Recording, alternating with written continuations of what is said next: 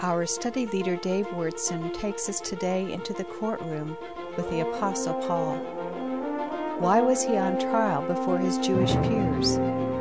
How did he handle a court system riddled with bribery and prideful power plays? What was the issue Paul was willing to give his life for? What we're learning from the Word of God is not just something that interrelates to a beautiful Sunday morning service with beautiful music being sung and played and gathering together with family and friends. The kind of Christianity the Bible presents can walk right into your company with a ruthless, up and coming executive that could care less about morality and bribes people under the counter and tries just to get ahead any way that he can or that she can. The Bible knows of people like that. The Bible interacts with people like that. The Bible also interacts with a conservative, secular political group. For example, a group that just struggles to maintain their power. All they're really concerned about is maintaining the status quo because they've got the reins on the money and on the political influence. And all they're trying to do is to live this life as if there's no eternity because they don't believe there's any eternity. In other words, this week you're going to run into some people that really don't believe in eternity. They believe this life is all there is. All there is is now. And so what you want to do is to maintain your political influence, maintain the status quo if you're at the top of the pile, and just live as if there aren't any rights and wrongs, just maintain your power. You're going to run into some people like that, some ruthless, cunning people that will lie and bribe. You're going to run into some very conservative, secular, political kind of people that all they're trying to do is to maintain their position in society. You're also going to meet some religionists. I mean, if you were to hear them speak on a Sunday morning, everything they say sounds really good. I mean, it's good doctrine. I mean, they say the right things. They talk about the spirit world. They talk about life after death. They believe that there is a coming life and that life does go on after you die. Very orthodox. But they really don't believe in the reality of Jesus. In fact, they would murder the reality of Jesus given the opportunity. Today, we're looking at the Apostle Paul moving through a mess of injustice. And I really want to stress this to you because one of the things that scares me to death is that you will put me and what I say in another category. In other words, that's Dave's religious thing. My religious thing is something that I do on Sunday morning, but Jesus doesn't really cut it in the living world. He doesn't cut it on the job site. He doesn't cut it in the office. He doesn't know what people are really like. And, brothers and sisters, I'm very concerned that you understand that Jesus is the only one that really knows people. I don't know people. People fake me out all the time. But the more that we study together the Word of God, the more realistic you'll be in understanding the deceitfulness of your own heart and the hate of your own heart and the protectiveness of your own heart and how you will even be violent given certain circumstances to maintain yourself. And we need to come to grips with that. Because it's only if we let Christ turn the searchlight of His truth on every area of our life that we can escape from the cunning and the deceitfulness of our own lives. I want you to turn your Bibles this morning to Acts chapter 22. We're going to be studying on trial for the resurrection. In fact, that title could summarize the rest of the book of Acts for us because the essence of Paul's trial, the reason that Paul is in jail, the reason that he's bound is not because he stole some old lady's purse when she was trying to go across the street.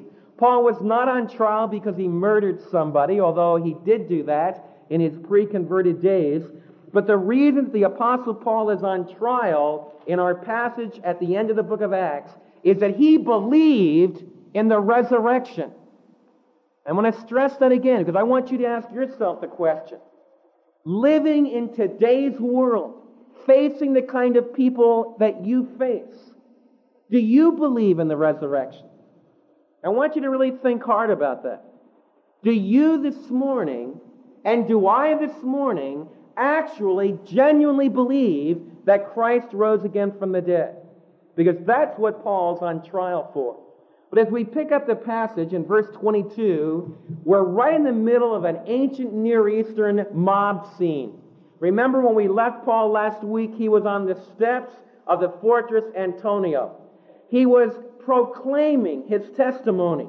Remember, I shared with you last week, whenever you're in doubt about what you should say about Christ, give your testimony because you're an expert on it. The greatest PhD in all the world can't say, hey, you're wrong about that. Because you can say, oh, no, I'm not. It's my testimony. And you're going to find as we go through these last chapters of Acts, every time Paul gets in a pinch, he gives his testimony. You're going to get bored with it. If you can ever get bored with Paul's testimony, with lights coming from heaven and, and just having the voice of Jesus himself speaking to him. But Paul, whenever he was on trial, gave his testimony. Now, what happened is he gave his testimony. He got down to a point where he described being in the city of Jerusalem and he was praying in the temple and he had a vision from God. And because Paul was an apostle, Paul was a prophet, that was something that periodically through his life, God, just like he talked to Samuel, just like he talked to Moses, God would speak to Paul. Now, what God told Paul was, He said, Paul, you need to get out of here. Because these people are not going to listen to you. And when we pick it up in verse 21, the Lord said to me, this is Paul speaking, the Lord said to Paul, in other words, Go, and I will send you far away to the Gentiles. How many of you have ever had a gas can filled with two gallons of gas and you took a match and you went, boom, threw it right in the gas tank? What happens?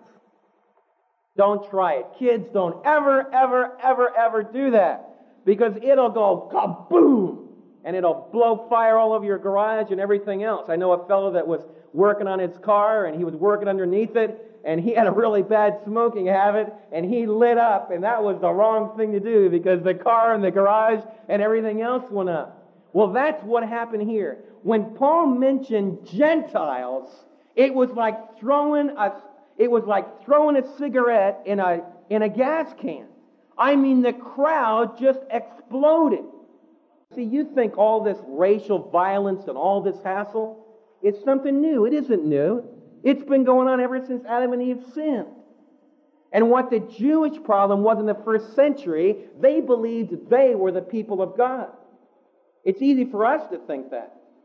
It's easy for us to say, I'm the people of God, and we are the people of God, but it's easy to go from saying, I'm the people of God, to you're not the people of God, and you can't become the people of God. Because you're the wrong nation, you're the wrong race. You're the wrong color. I don't like the way you talk. I don't like your hair color. I don't like your clothes. You see, it's easy to go from I'm the people of God, you're not the people of God, and you can't ever become the people of God unless you become like me. If you'll become like me, then you can become the people of God. Now, the Jews were willing to have people become like them in the first century in order to be saved, in order to have salvation. What they didn't like what Paul said, Paul was going out and saying, Believe on the Lord Jesus Christ, and thou shalt be saved. What's the answer to all these race problems and this terrorism? There's only one thing that can bring people together, and that is for Jesus, not cultural Christianity. Cultural Christianity stinks. It's the biggest hellhole you'll ever imagine. If you want to find Satan, look for him in a religionist robe. And all you need to do is study history to know that. Cultural Christianity is murderous, it's violent, it's prideful. If you don't think it is, all you have to do is travel with me to a pastor's conference with a bunch of religious pastors. And if you think your secular company is bad, if you think people vie for power in your secular company, you don't know anything. Because at least out there in the secular world, the rules are clearly stated. I'm a bum, you're a bum, let's get the bums. You understand what I'm saying? I mean, I'm for me, you're for me, for you, and we're going to conflict. And I'll eat your lunch given the opportunity. But at least the guy is honest in a way. But religionists get together and they're all pious. They all act like they love you and they're gentle and they're kind. And yet, down underneath, all they're doing is living for their power and for influence and for prestige and to get ahead. Denominational conflicts are some of the most brutal conflicts you can ever imagine. So I'm not talking about cultural Christianity of being the answer to anything. It'll only produce more violence. What is the answer? People that genuinely believe that Christ is the Son of God. I mean, they believe it deep down in here. They believe with all their hearts that Jesus Christ is coming back again. They believe that the Holy Spirit of God lives in their hearts. And they realize that without Him, they are the biggest scoundrels on earth. That only the blood of Calvary could forgive them. And it's only people that have come face to face with a cross and really dealt with it that can deal with integrity with their sin. And until all of us face our sin, we will be cunning and deceitful even after you come to Christ, even after you've been born anew. If you don't live in that power, you can still be the worst scoundrel on earth. Don't ever forget that. What Paul was proclaiming is Christ is for everybody. As a church family, we need to really remember that. Brothers and sisters, as you sit in this room, Christ is not just for whites, He's not just for blacks, He's not just for Orientals, He's not just for upper, upper middle class Texans, He's not just for poor Texans. He's not just for Mexicans, He's not just for Caucasians. Have you ever stopped to think about the reality that on the cross of Calvary, Jesus died for all men?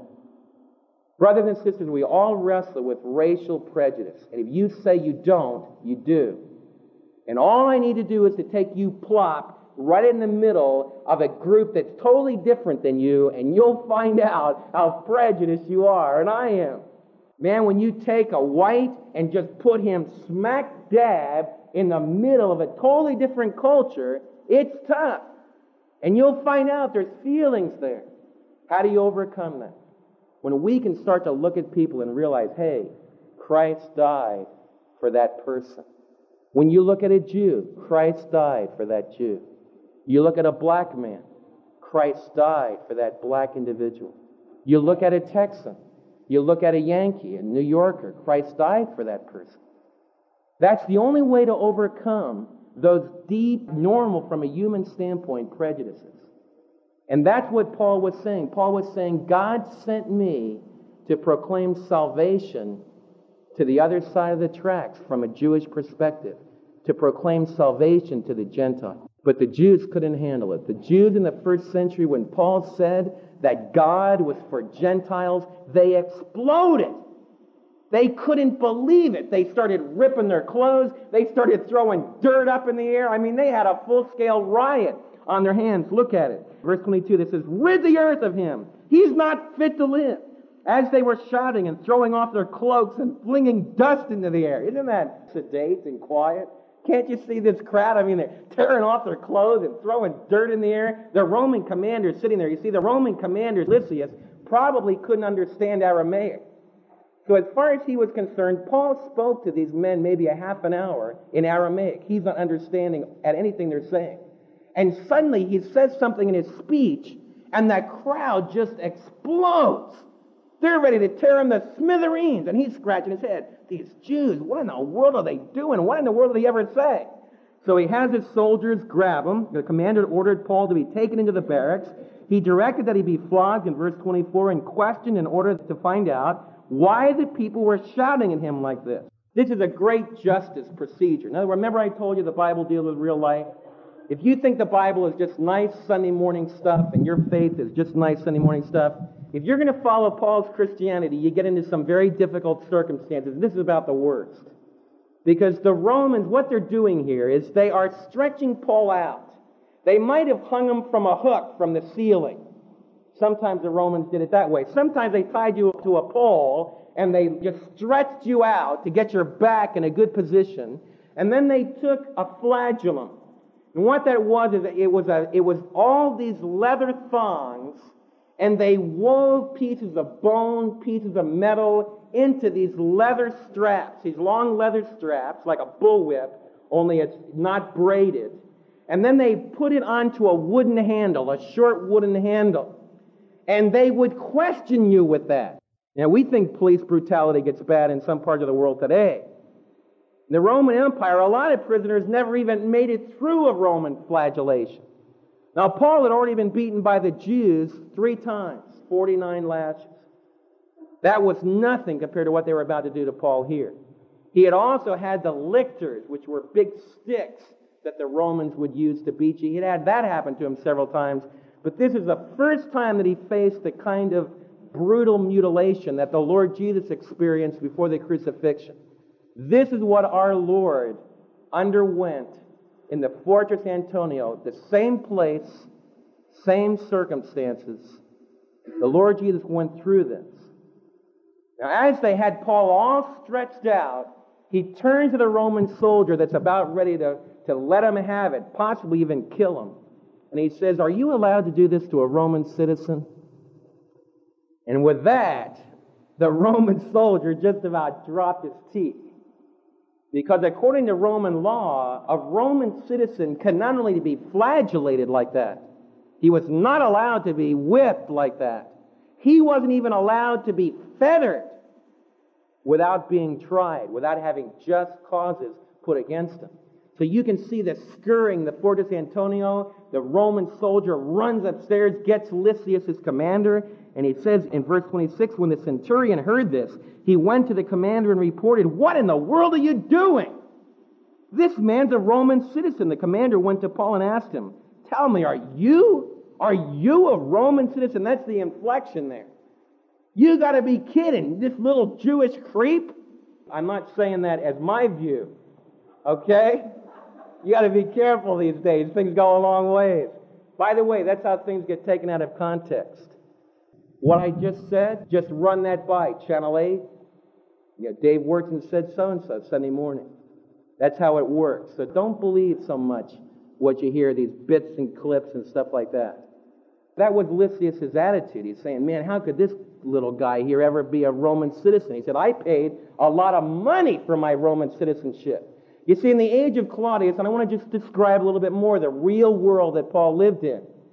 Claudius's wife wanted to have a little bit more money. She wanted to buy some nice dresses. She wanted to have a little bit more jewelry. She wanted to be able to have the women around her be dressed elegantly. So you know how she made her money? She sold Roman citizenship. That's probably how Claudius Lysias, this commander, got his citizenship. He bought it with a bribe. And so what he's saying is, man, Roman citizenship is really cheap these days. If a guy like Paul, this guy I dragged out of the temple, could be a Roman citizen. And with that, Paul looked at him right in the eye and said, I was born a Roman. And with that, Paul had to be released. He was treated completely differently. I think there's some lessons that we can learn here from the way that Paul reacted. As we look at Paul, the Roman citizen, by the way, brothers and sisters, this concept of being a Roman citizen is going to be the fundamental turning point, the key that eventually is going to bring Paul to Rome. Now, I want you to understand something. Every one of you, by birth and by position in life, have certain advantages that God has given you. In other words, that God has brought you to certain places in your job. God has brought you in contact with certain people. And I want to share with you the Lord wants you to be willing to give it all up for His sake. The Apostle Paul in Philippians chapter 3 describes to us what he was raised like. Paul was an elite Jew, first of all. He was a Hebrew of the Hebrews. He was a young man that was sent to Jerusalem when he was probably 12 or 13 years old, and he studied with the leading Jewish rabbi of the day. He trained with the elite number one scholar in all of Judaism. It was like he went to the most elite university in Judaism you could ever imagine. He not only had that from his Jewish heritage, but he was a Roman. Evidently, his grandfather, or maybe a great grandfather, possibly helped Pompey when he took over Palestine in some way.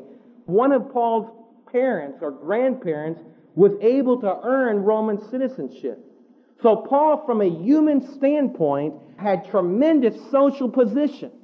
I mean, I was at the Maverick game the other night, and we were sitting there, and someone said, "Hey, do you know who so and so is?" They pointed down, and there was this guy that's a multi, multi, multi-millionaire. His daddy's a billionaire. He's made one oil deal after another. And my friend was sharing me, with me, you know, that father really set up his son. His son's smart, But man, who wouldn't be smart? You know, when you can make investments with millions upon millions of dollars, it's easy to get smart. When you have that kind of power and pull and prestige, and your daddy can pick up the phone and get anybody you want to in the country, just about. Well, that's a kind of not quite that much power, but Paul was from a family of great influence. He was willing, for the sake of Christ, to travel around the country, beat up and abused and stoned, because he really believed Christ was alive. But he also wasn't naive as a believer. In other words, he was willing to give up his heritage. He was willing to give everything to Christ. But he was also a man who was as crafty as a serpent, though harmless as a dove. And in this situation, it was not legal for him to be flogged, and he wasn't stupid. And at this time, he used his Roman citizenship for advantage, for the glory of God. In fact, God is going to eventually use that Roman citizenship to take Paul on an expense paid trip. It's kind of a rough trip, but he's going to make it to Rome.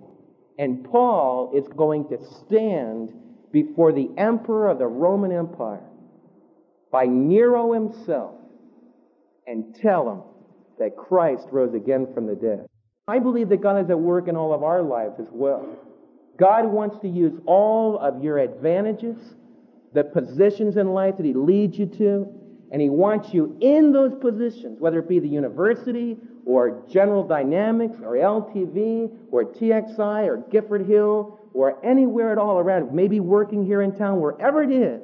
God wants to use your position of influence for you to testify that you genuinely believe that Christ rose again from the dead.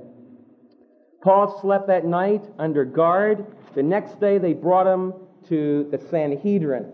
And it's a very similar scene to the way that Christ was tried. Lysias, the Roman commander, is trying to find out what's going on. You know, what are the charges brought against Paul? And so the next day he gathered together the Sanhedrin the Jews. If you look at verse 30 of chapter 22, the next day the commander wanted to find out exactly why Paul was being accused by the Jews.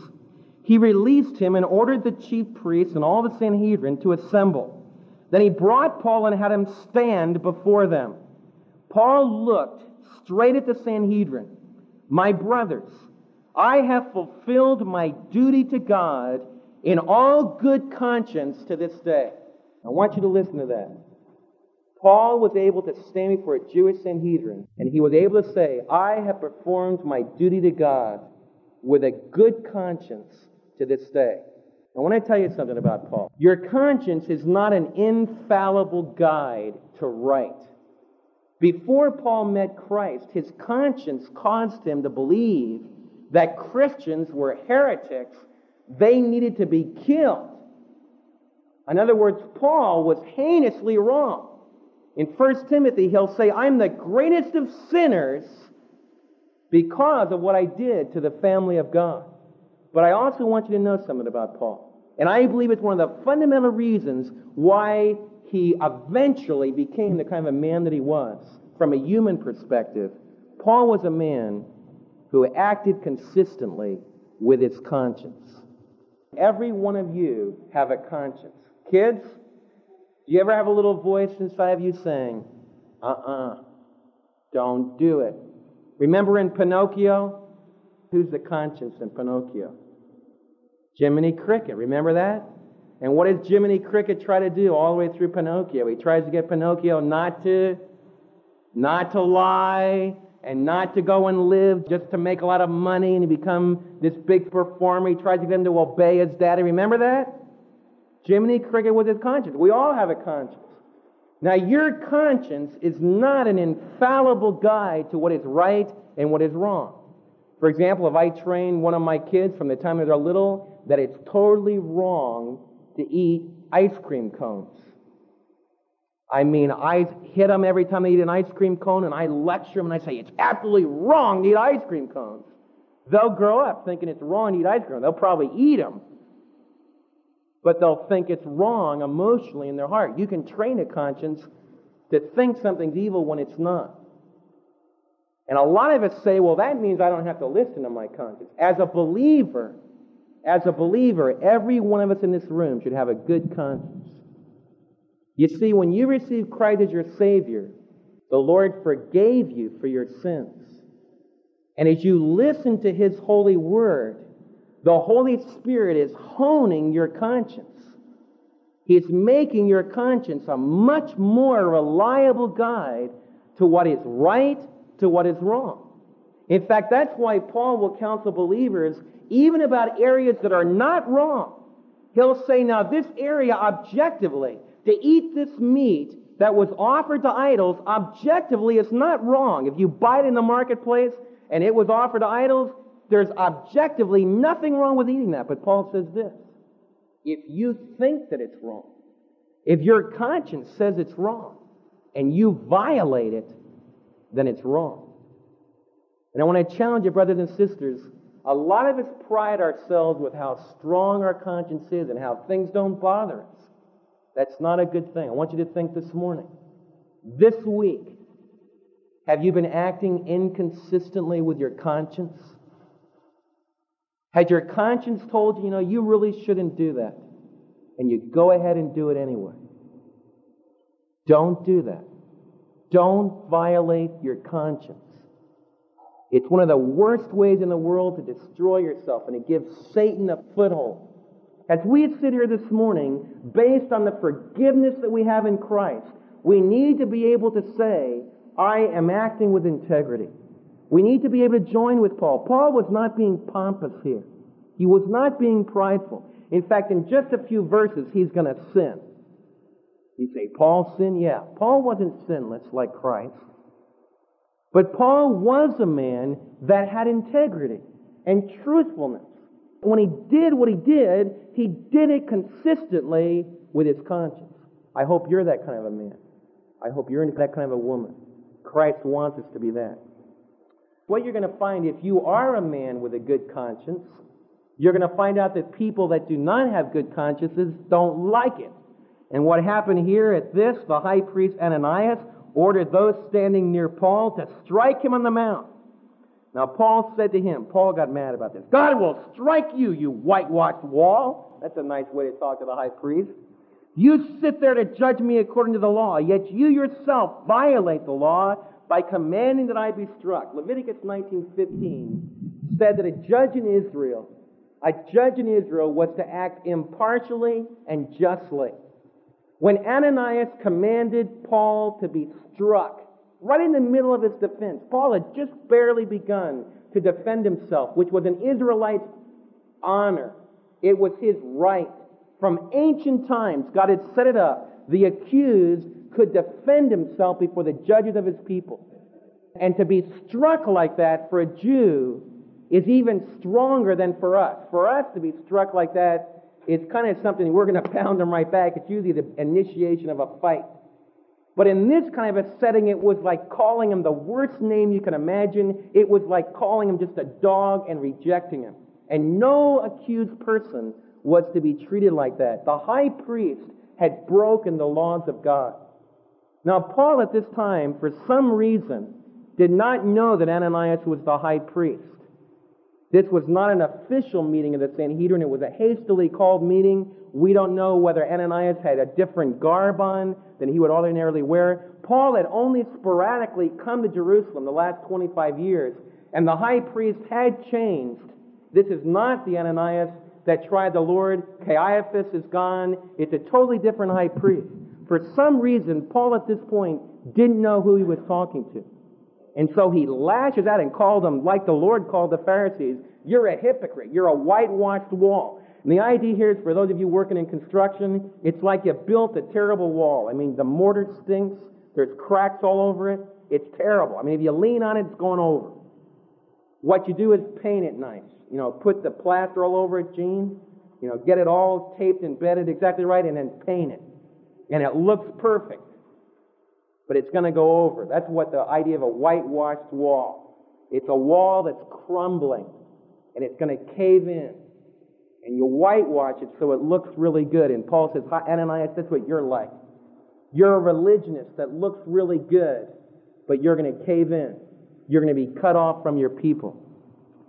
When the people standing next to Ananias heard Paul speak like that, they said, You dare to insult God's high priest like that?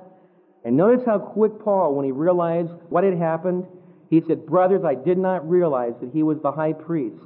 For it is written, Do not speak evil about the ruler of your people. Exodus chapter 22, I think it's verse 28, tells us not to curse the ruler of our people. And I want you to see, Paul unwittingly broke the scripture, broke the revealed word of God.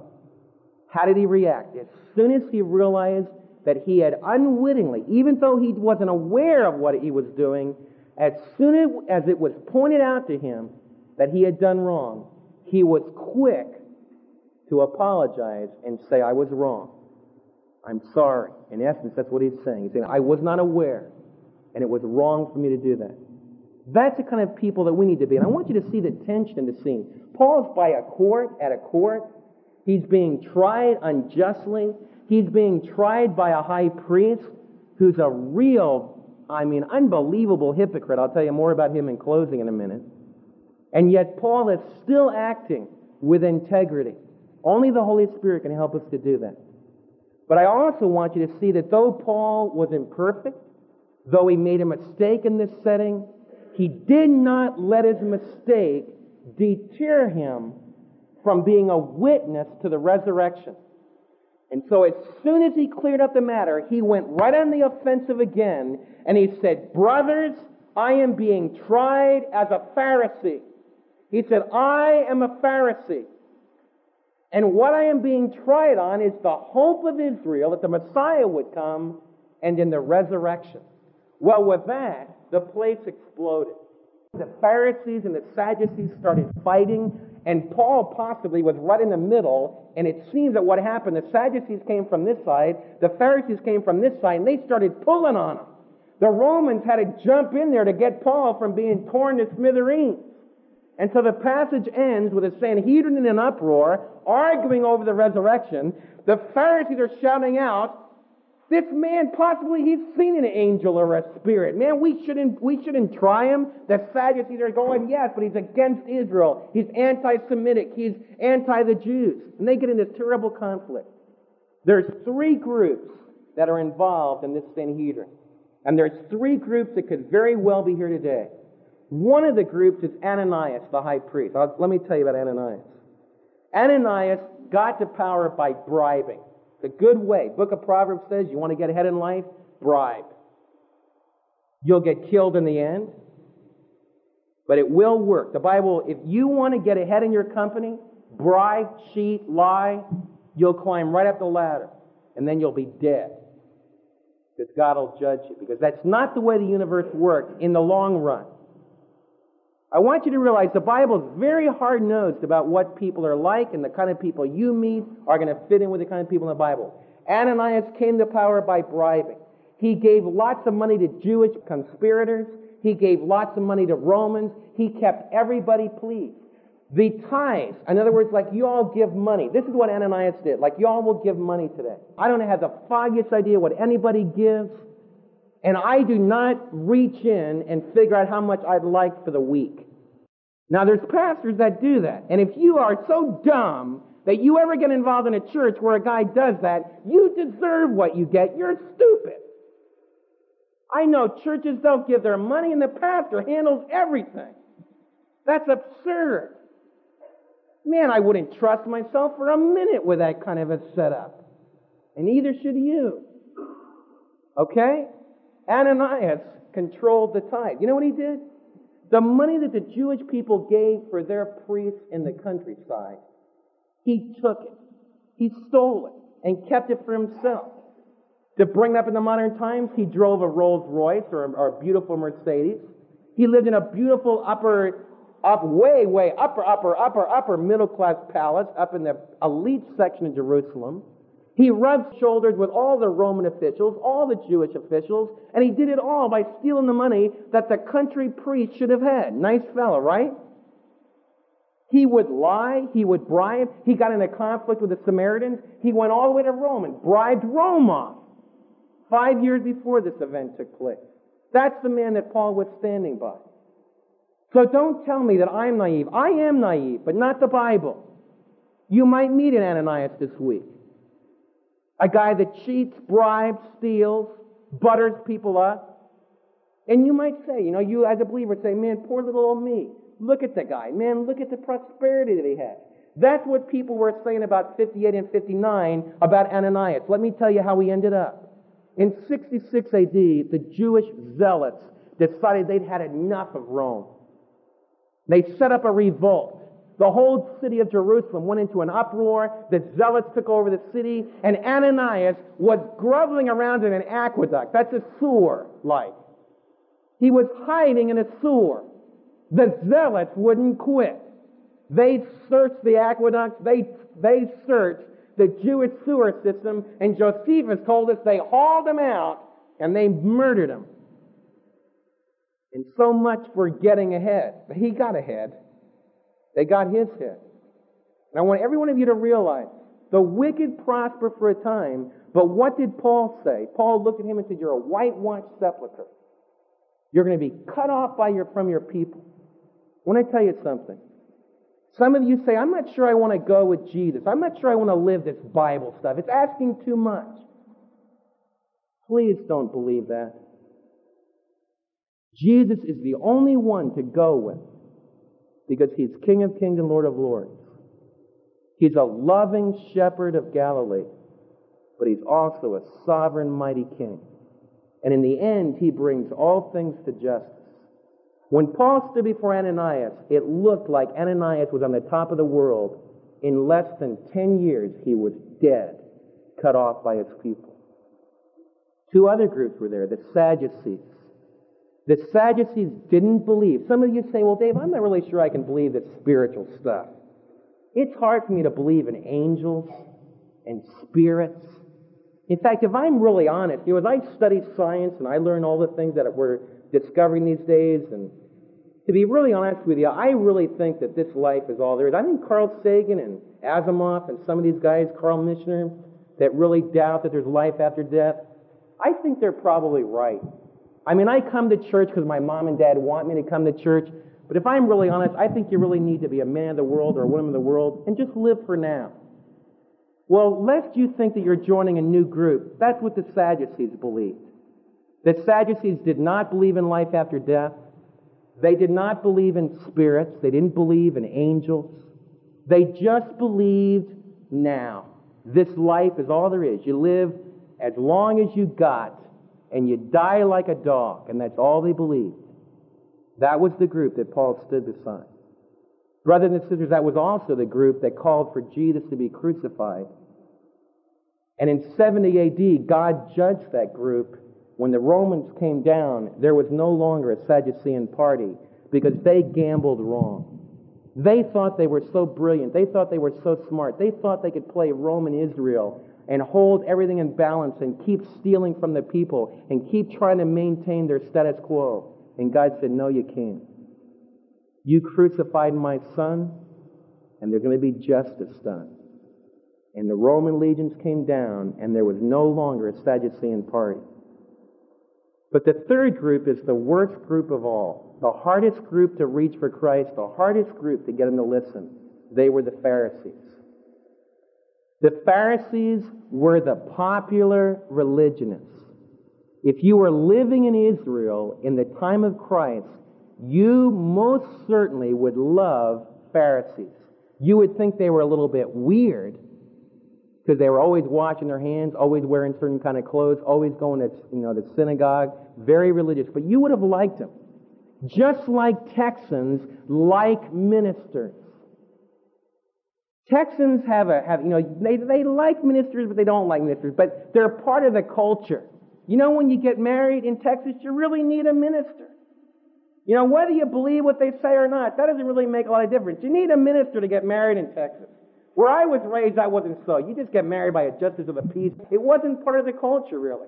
We were about a hundred years farther into secularization. But down here, it's still true. In fact, it's hard for me not to get caught in that. People really like ministers. You know, the minister, the guy that takes care of the religious area of life. You know the one that reminds us from time to time, there's a sweet by and by? We even love all the songs. Part of the culture is, in the sweet by and by and precious Lord, take my hand. The country western singers can sing it better than the gospel singers. You understand what I'm saying? If you'll get the feel of that, that's the way the Pharisees were. The Pharisees would teach you on a Sunday morning, I believe in the resurrection. I believe in life after death.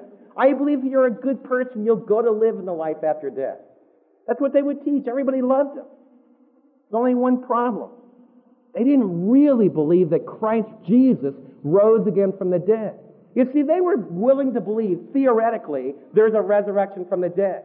But when it happened in history, they didn't believe that. I want to close with this, but it's your difference between eternal life and eternal death. Listen, I want to ask you, do you really believe in the resurrection? Or is it just a nice idea in your head? You know what a belief in the resurrection is? If Blair in his accident on Friday night, if he had not been taken to Baylor, and they did not find out that his spleen was bleeding, there's a good possibility that mommy and daddy could have taken him home that night, and in the middle of the night he would have been gone. That's what the surgeon at Baylor said. If he had not found out, it was just a whole series of events that caused some doctors to realize there's something wrong with the spleen and not just a foot injury. But let's suppose that a terrible scenario would have happened. They wouldn't have found it out. You know what belief in the resurrection of Christ means? It means that a little boy is taken instantaneously to be with the Savior. It means that if you're a believer and you go out of here today and you're in an accident, it means instantaneously you go to be with the Savior. Now, we run away from those ideas, but please don't run away from those ideas because it's the stuff of real life. It is real life. Don't run into your rock music. Don't run into drugs. Don't run into having a good time. Don't run into beauty and clothes and money. Don't run away from death. It's reality. It could happen.